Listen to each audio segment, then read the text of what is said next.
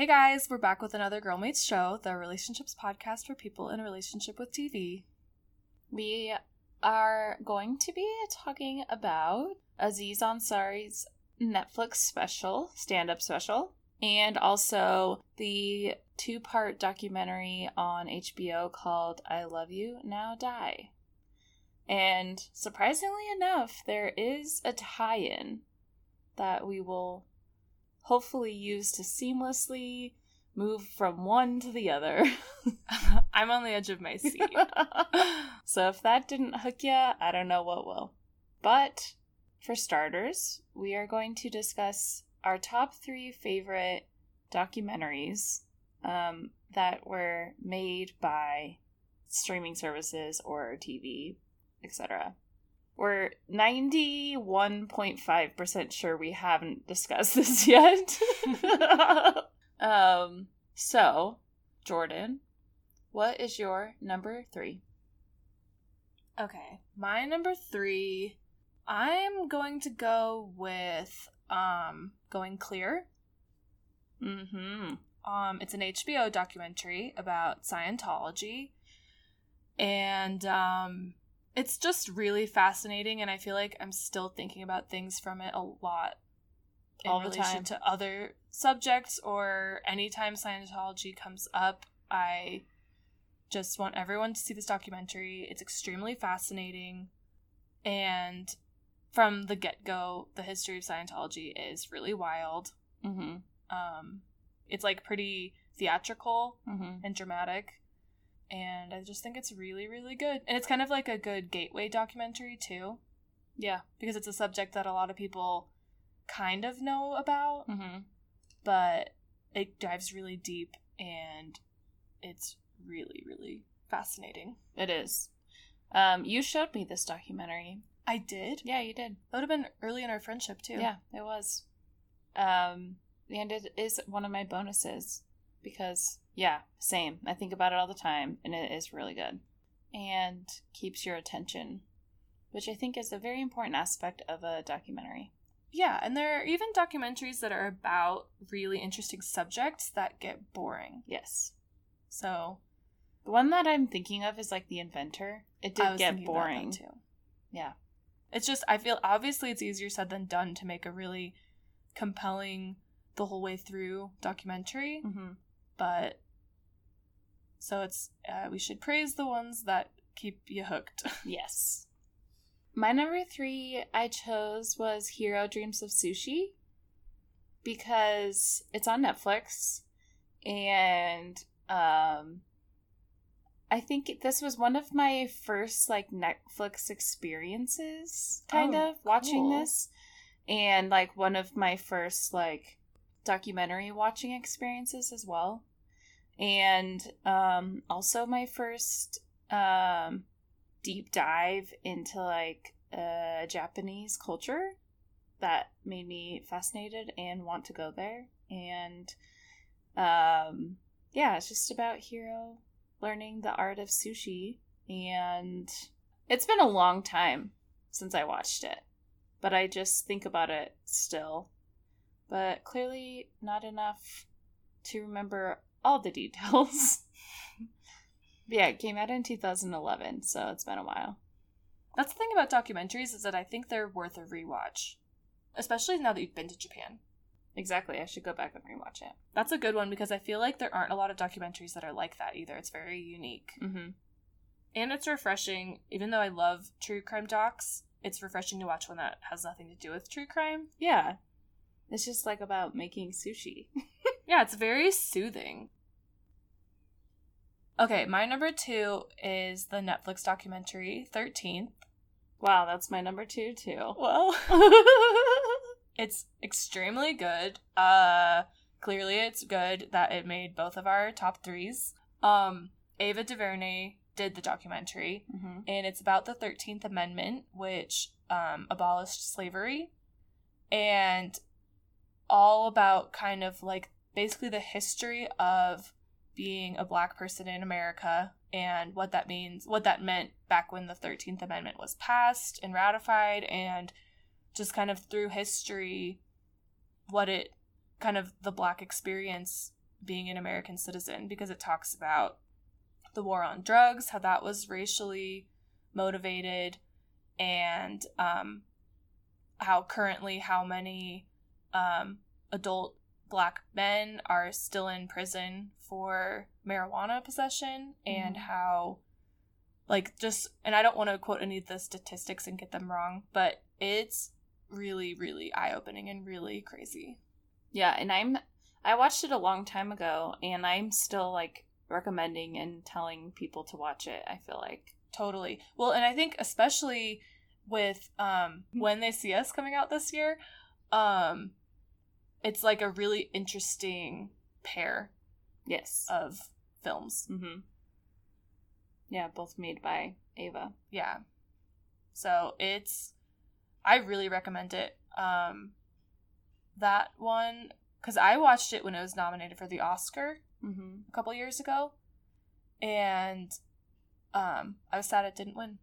Yeah. It was extremely good. Who did it lose to? Do you know? That was the OJ Simpson documentary, Oh. like the eight part series, I think. Yeah. Which I also heard was really good. I actually haven't watched uh, seen that one. Yeah, I haven't either. But I was OJ'd out. yeah, exactly. So I think that's I'm sure it was great, but I was feeling that way too because I just watched Ryan Murphy's American Crime Story on OJ Simpson, and so Yeah. I was like, I get really, can we move on? Yeah. well, since you covered my number two, I'm gonna skip and I'm gonna say my number one, and I will be um zero percent surprised if we have the same number one. Um, and I don't think we've talked about this on the podcast yet, but maybe we have. But I don't just think we can't Not give it all the credit. The Jinx on HBO. Is that your number one? it's my number one. It's And I- Robert Durst. And it is just the most insane, insane documentary series of all time. it it is like as shocking and a wild twisty ride as anything that's fictional Mm-hmm. Well, and most documentaries don't um, give you any sort of closure or satisfaction. Like, you usually just feel frustrated, or like, especially with true crime, it's like, well, what happened? Who killed this person? Blah, blah, blah. And with this one, you really get some heavy satisfaction in the end. And like jaw dropping yeah, and it's just like nothing else. And there's nothing I love more than watching the end of the Jinx with people for the first time. It's probably one of my favorite hobbies. i think it it's probably number one and number two like it's as thrilling as when you get to watch um that one mad men episode with someone who's never seen it Oh yeah. Um, guy walks into an advertising agency. that's the one Yep. it's it's just thrilling and honestly it's been out for a while and so even if you have heard like kind of that clincher at the end it's still worth watching it's an amazing documentary and it's robert durst is just like one of the top five creepiest worst and also weirdest like people ever and so you've got to familiarize yourself with him. Like it's just so bizarre. Yeah, it's worth it. And then you can fully appreciate Kate McKinnon's impression of him on SNL after True. you watch it. It was worth it just for that, but also for everything else. Yeah. Did you have any bonuses? yes, I did. Um one that I wanted to talk about was um and give credit to was Evil Genius Oh yeah. on Netflix. Um that one was also really twisty and crazy and I feel like it doesn't make my top 3 because I feel like it doesn't it wasn't um as satisfying as it went on. Mhm. I feel like there are a lot of documentaries that maybe like four parts that could easily be two parts. Mhm. Um and it was another one that started out really wild and then it kind of just was like depressing at the end. But Yeah. did you ever watch that one? No, I never did. It's um it's really good though. And it actually I it is one that I do think about a lot because the way that it ended is I think the perfect summary like with the judge's final verdict Mhm. after everything that happened.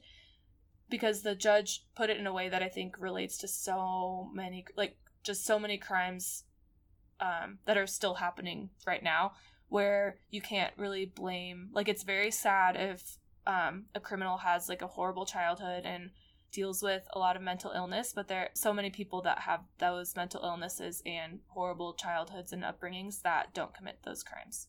And so putting it that way, I think about that a lot and Yeah. I thought that was really interesting. But that's a good one. That is also has like a shocking it starts out really like really grabs you at the beginning and it's a pretty wild ride throughout it. Well, I'll have to watch it. Yeah. And that was a Netflix one. Yeah.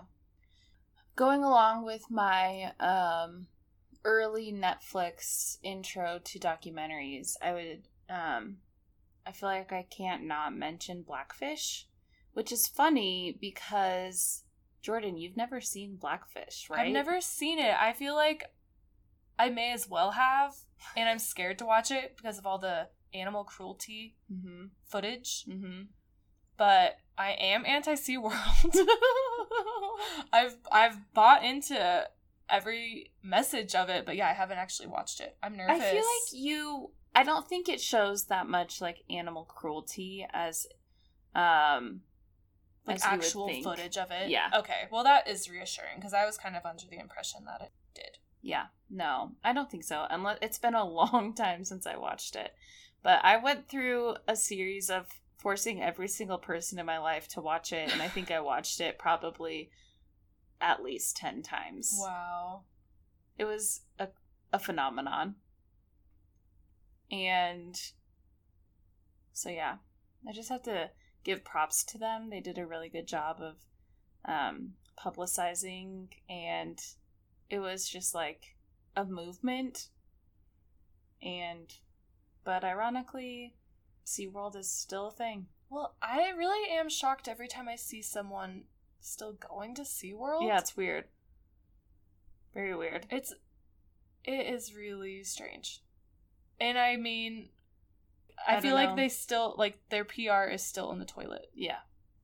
That I mean that's the effect of that one documentary. Like it really is weird when someone goes to SeaWorld. Yeah. Uh do you have any other bonuses? I was just going to ask you if you ever watched the Amanda Knox documentary. Oh, I did watch that one. Um I remember being more excited about it than I wasn't that excited about it after I watched it. Hmm. Okay. But it was really informative because that wasn't a case that I had followed that closely when it was actually going on. No, I felt like I was a little too young to follow it closely, so I liked watching it and having it laid out easily. For me. totally. Um, and then lastly, um, Jordan and I watched a documentary called Tickled together Yeah, we've got to at least mention Tickled. because it's the craziest documentary ever. And I wouldn't say it's my top three because I'm still a little scarred from it. yeah. like I feel like sometimes I feel like we have like seen it all. Like can Yeah. we be shocked anymore? But Yeah. actually no, we We we can. can. We were shocked by Midsommar, yes. the new movie, hmm and Tickled shocked us a lot. and that was a while ago and I still feel uh the effects of how shocking But anytime I think about it, I do get a good laugh. Yeah, I would say that if you like really, really like if you're just kind of drawn to like weird stuff, I Even think you like true watch it. crime, yeah. totally. I wouldn't I would definitely not recommend that to everyone, but No. if you're even intrigued to know like what we're talking about and how creepy it is, and Chrissy Teigen talked about it. Yeah, she did. So It's on HBO. yeah, it's on HBO. It's there for you. And it's really, really wild. Yes, it is. All right, let's talk about TV news. One thing I have is that How to Get Away with Murder is um, closing up shop. And I'm proud of them. It's time. I really, really respect that. Yeah, me too. Six seasons, that's a good amount. Yeah, that's a great that is a long show. And they already lost my viewership a season or two ago, so Oh really? I mean, maybe I'd go finish it once it's finished and all available to Yeah. stream. But Yeah, but that makes me excited to see what Viola Davis will do next. I'm even excited to see what Shonda Rhimes is going to do next. Well, she has that big deal with Netflix, doesn't yeah, she? and I'm waiting to, see hear what anything more means. about that because I feel like that I heard that and that was a little bit ago. yeah. I wonder what that means for the future of Grey's Anatomy.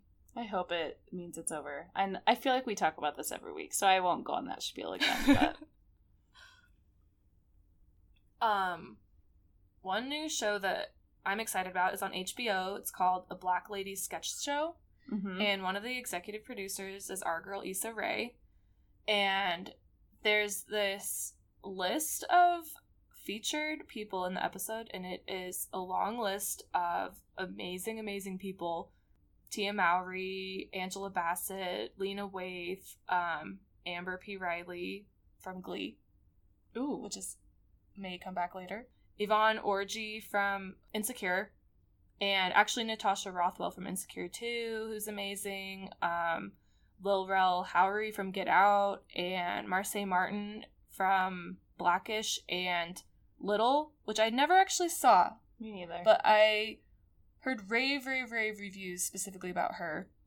Um, and Laverne Cox and Kelly Rowland and Yvette Nicole uh, Brown, and it's just like uh, an amazing group of people, and so I'm really excited to watch that show. when does it air? It airs August second. Great.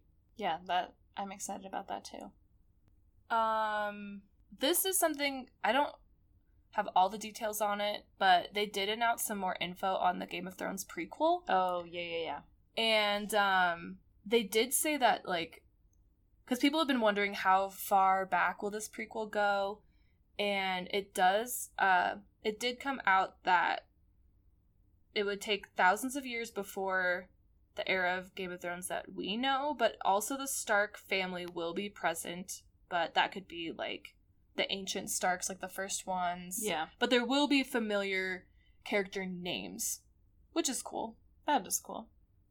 but um yeah it says and this is all coming from george r r martin which is interesting because he's also still dropping like news about the last two books yeah. so it's just very it's a little convoluted but he says the white walkers will still be there and dire wolves will exist in the prequels too Hmm. which seems like hbo's pr trying to make up for the dire wolf controversies of the last season maybe Mhm. but yeah so that's interesting they keep like dropping these little nuggets of information Hmm. but that's all Interesting. mm-hmm. Well, um, m- moving on to Aziz Ansari's Netflix special. What's it titled? It's called aziz ansari right now Right now, as in right this second. literally right now which makes sense because it was like i know that he it's all very like he wrote this out and stuff but it Mhm. did have the vibes of like here's literally what i'm thinking about right now Yeah, it did. Um, first of all, it was directed by Spike Jonze. which i had no idea Yeah, he um he posted about that when he first announced it, I think. Um but I hadn't I had I knew I knew who that was, but I couldn't remember how, and then I remember that it's because he made her. Mhm. Which is one of my favorite movies, lol.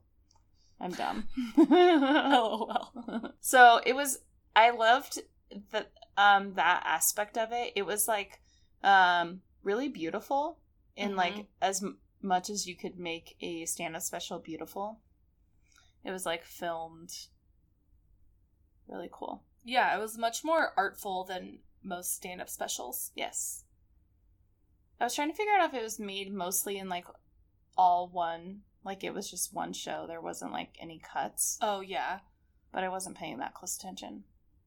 i wasn't either and even if they didn't do that it had the tone of that Yes. which is cool yeah, it, like shows him walking in and then walking out.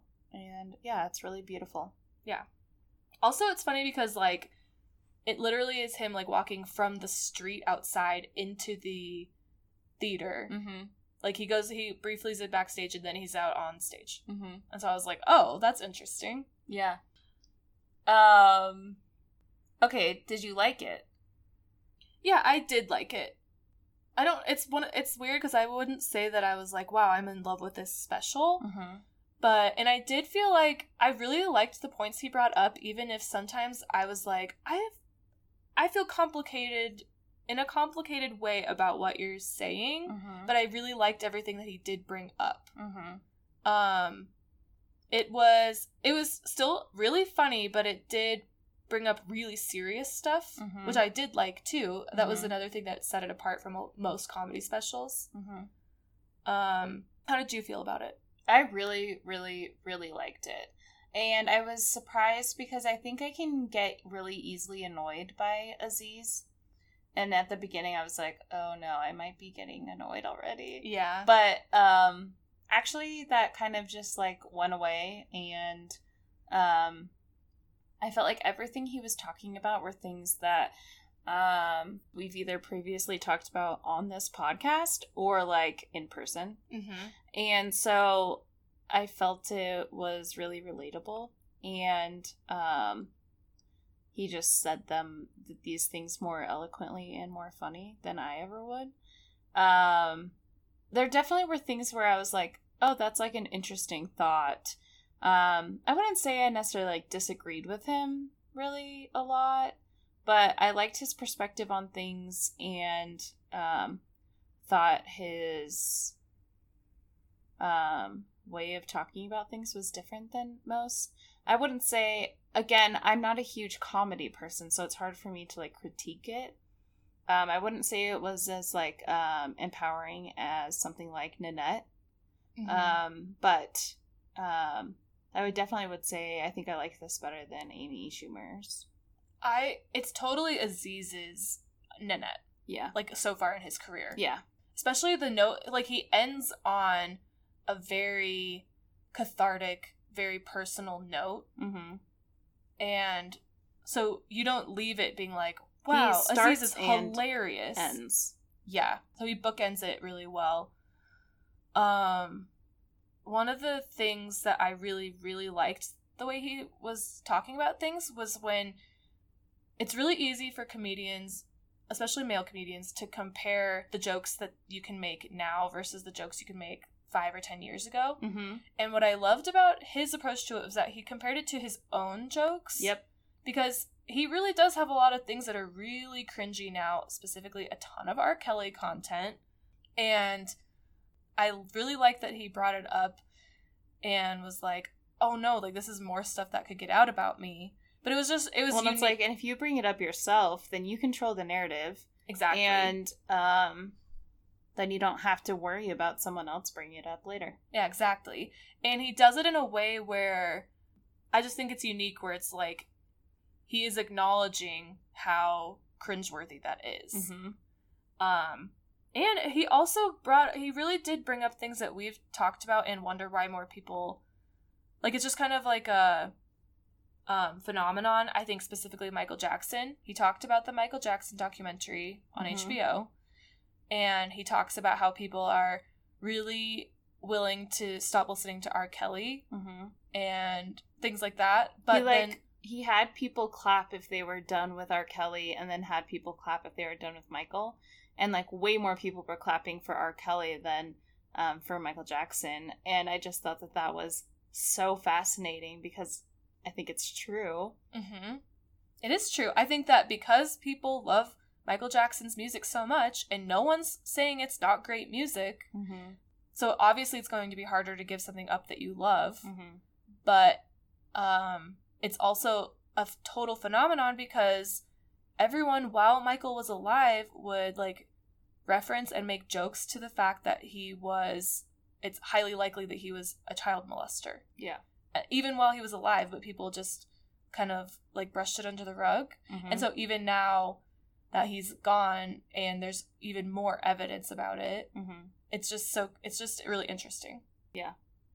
Um, I really appreciated um, him talking about like cancel culture. That was like a big uh, uh, topic on like the first half, Mhm. um, which I think we already kind of talked about last week um, for the most part. But I really liked his thoughts on it, especially since he has kind of been a part of it. And Um, yeah, I, to- I I agreed with him with that.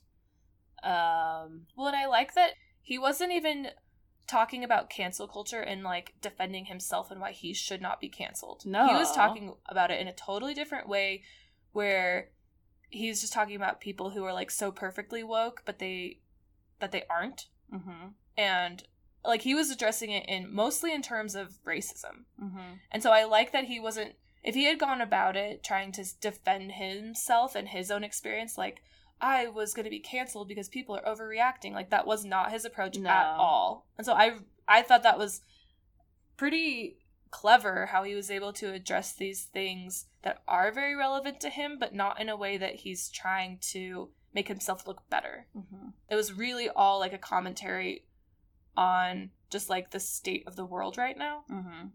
So I thought that was good because if he had gone in kind of like overly defensive of himself, then it would have rubbed me the wrong way. No. Yeah, and he um his like apology and explanation at the beginning about himself was actually very short and sweet and I thought it was perfect, which I have already talked about that as well cuz I had already read all of that.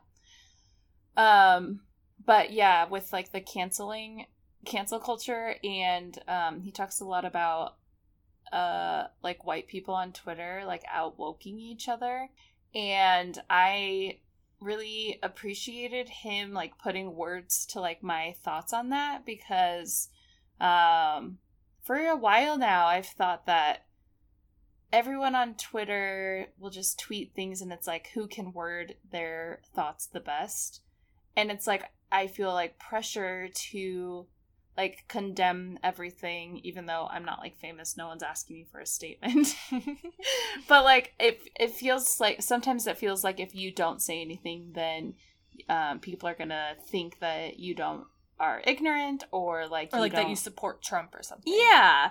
And that's not true. And um i've been thinking about that a lot because i have decided i don't super want to like participate in politics via twitter like that and um for that reason because it just kind of feels like a competition of who knows more and um who's right even when we're all on the same side like not Mhm. all we're not all on the same side but yeah you get it and clearly it's because i'm not one of the most eloquent people so Definitely not true. well, it is interesting too because Twitter, it's like after the 2016 elec- election when it's like you think everyone agrees with you because Twitter itself, and it's obviously not only about Twitter, but it I think you're especially right about specifically Twitter because it's an echo chamber. yeah And so of course everyone's going to agree with you. mm-hmm. Not that I want to condone necessarily going to straight to Facebook to like post everything, but it's more it is more about like the conversations you maybe have in real life yeah yeah and actually taking real life action like voting. yeah exactly like i know i know stuff. how i believe what i believe and why and i know what's important and it's not tweeting something it's like voting about voting for things that you believe in and um talking to the people around you about it too we don't have to keep going on about Well, make this like a political commentary but that was something that i was thinking about a lot while watching it he he basically sums it up as it's like you're trying to earn woke points, but you're earning all those woke points from just a bunch of other white people. exactly So it was it was really interesting. Um, one of the just one random thing. It there's this ten year old kid sitting in the front row, which I thought was kind of funny, and he addresses it, and it is pretty funny. Well, he um he called out like three different people, and he would remember their names and like refer to them throughout the um special. And I was actually just so impressed that he was able to remember people's names so well. Yeah, it was amazing. My only uh critique of it was that there were like two or three parts where he was like whispering into the microphone and I felt like I couldn't really hear what he was saying so I'd like turn it up really loud but then he would like start yelling and so I was like, could the people in the audience hear him? Like, I had to like turn on captions. I'm so glad you said that because one of my other notes is sometimes I can't hear him. it was weird. And it is like it's part of his performance, obviously, Yeah. is that he's like trying to whisper, but it was I had my TV up so loud, Yeah. louder than any other show. He can whisper a little louder. Seriously, it's like you still have a microphone. yeah. Like you can like speak softly and not actually be literally whispering. So that is I'm actually really validated that you said Okay. that. That's funny. It was interesting when he talks about his girlfriend. oh yeah. Oh, I Instagram stalked her. Her Instagram's private. Oh dang. I looked her up. her up on Google. Then. She's like a stunning supermodel. yeah, who's like a physicist. Like she's a genius. Yeah, like she's gonna get her PhD. Like she's literally a student. Yeah. So that was really funny that sh- his impression of her like European accent was really funny. Um, one of the lastly, one of the things he kind of talks about are is how um interesting it is that people will be like, "Hey, did you watch that documentary on um Michael Jackson molesting all these children?" Like it's just like all these really dark, twisted real life things that no one would really ever want to just like watch willingly. Also that like it took a documentary to um, make people aware of these things that have been out there forever and ever is just like really interesting and um anyway so he kind of just talks about um that and so it's kind of a perfect way it was the um tie-in that we didn't know we needed um to talk about the next show that we watched which is also a traumatizing documentary um, called I Love You Now Die. We have never shied away from watching traumatizing documentaries as quote unquote entertainment. So No. we're here to tell you about this one. Yes. and I think it was really well done. So, backstory of I Love You Now Die is it's the recent case where there was a teenage boy who committed suicide, and then it came out that his girlfriend had texted him, like encouraging him to go through with it. And um, so she was put on trial, and it was pretty much an unheard case where she didn't physically harm him or kill him, but did her words constitute um, manslaughter? And so this follows not only that trial, but kind of the history of these two kids. Um, when it happened, I believe the boy, Conrad, was 18 years old and his girlfriend, Michelle, was 17. And they, um, it was happening in like the northeast um, of the United States Mm-hmm.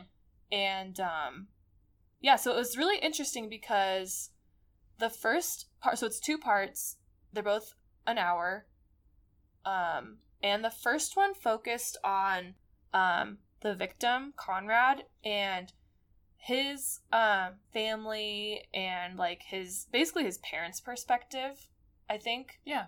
um and so that whole time i was fully like wow she's i can't believe this happened. Like yes this is like horrific. Like, Mhm. that is negligence. How could someone tell someone to continue to like succeed in killing themselves? Yeah, pursue suicide and not tell any sort of adult or um, police or anything. yes and then and i was like there's no way i will ever feel the other way or Yeah. like be on her side and think she should be innocent Mm-hmm. And then the second part of this documentary focused on her and her own mental illness and her own just kind of like life as a teenager. Yeah, like her social um, anxiety, I Yeah. guess. Very and she's just like a very intense teenager Mm-hmm. and those kind of personalities just kind of like break my heart a little bit because like you can see how hard how much they want to relate to people but how hard it is for anyone to really relate to them. Mm-hmm.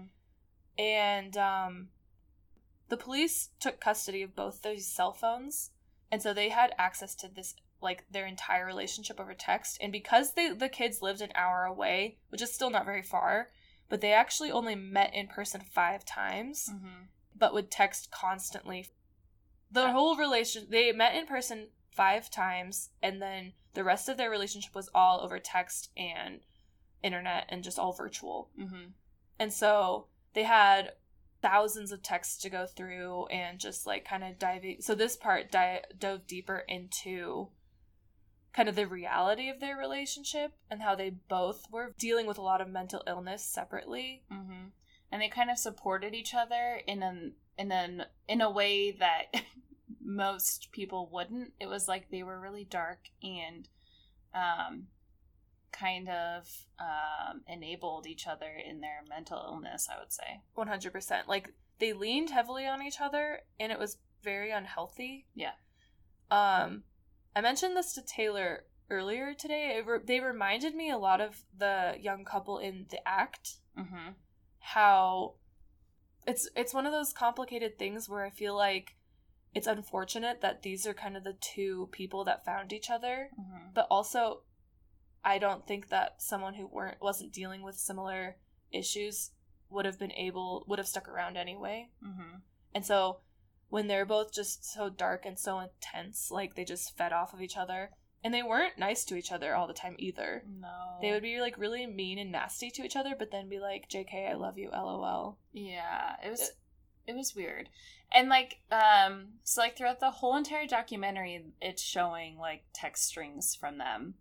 And well, I just couldn't stop thinking about if my texts from my high school boyfriends like were ever released, that would be the most traumatizing thing of my entire life. And she also had she had a lot of um she didn't really have a lot of friends, but she always was trying to like manipulate people to hang out with her and like be her friend type of thing and people didn't really like her, but then they felt bad for her, so they would hang out with her.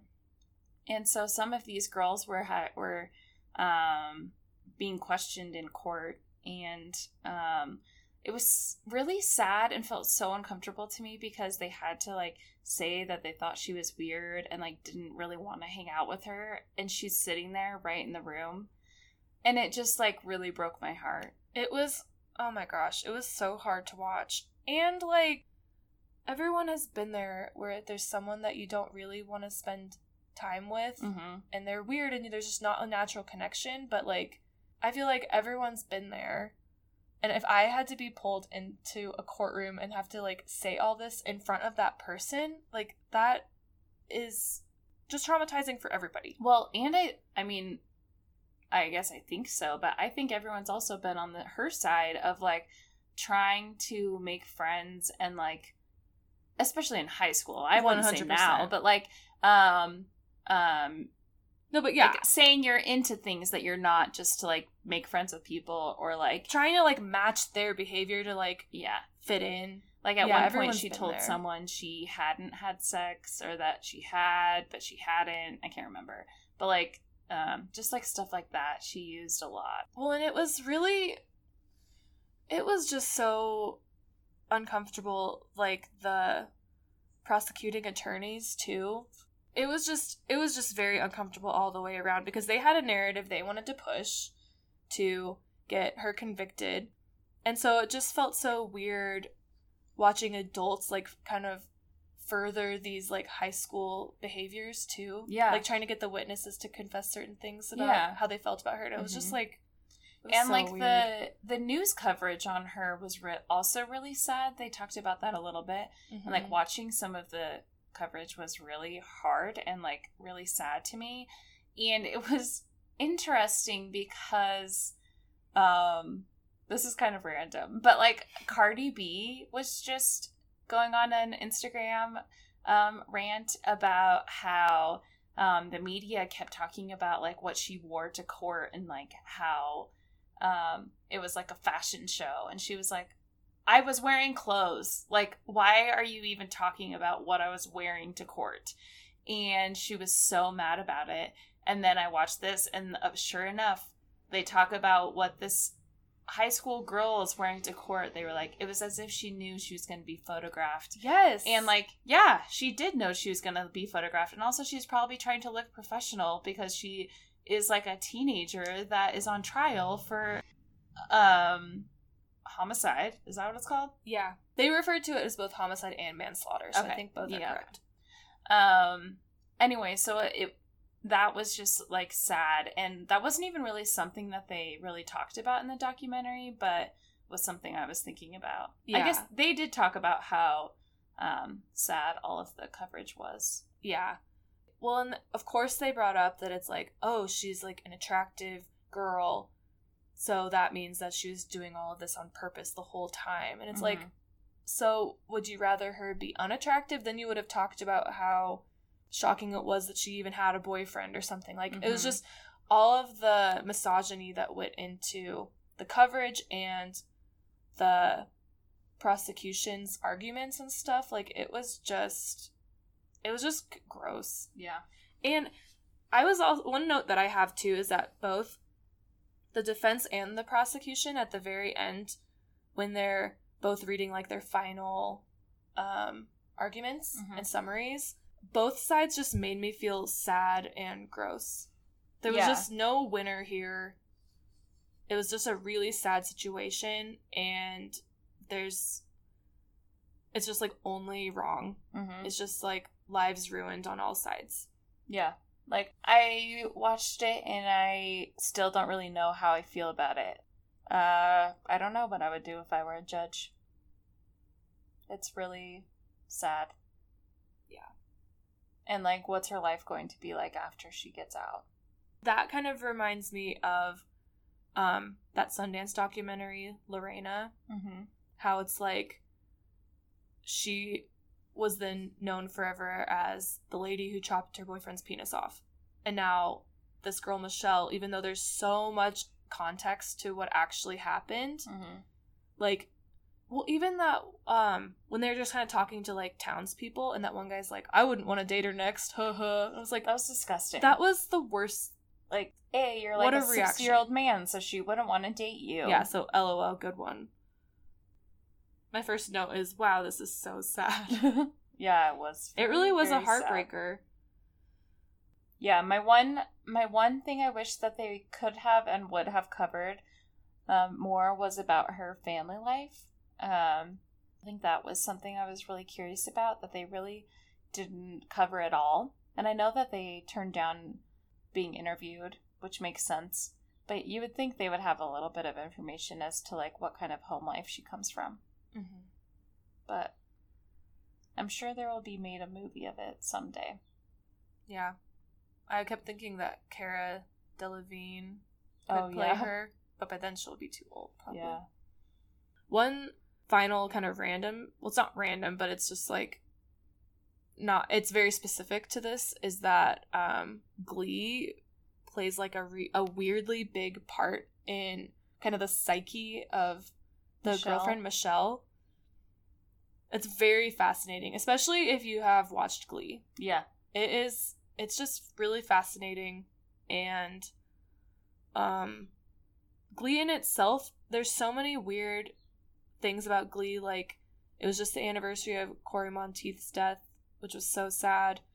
And then there's also just like kind of the weird um I don't even remember his the actor's name, but the guy actor who played Puck. Puck Yeah. and how he was going to go to jail and then he committed suicide. Like there's just like there's a lot of weirdness with Glee, both in Mhm. real life and the show. So it's just like and it's a lot of intense um, like it's always was a very melodramatic show.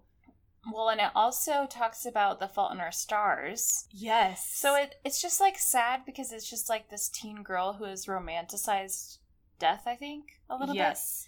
bit, I and that's the perfect way to put it. and I don't think she has. I don't think.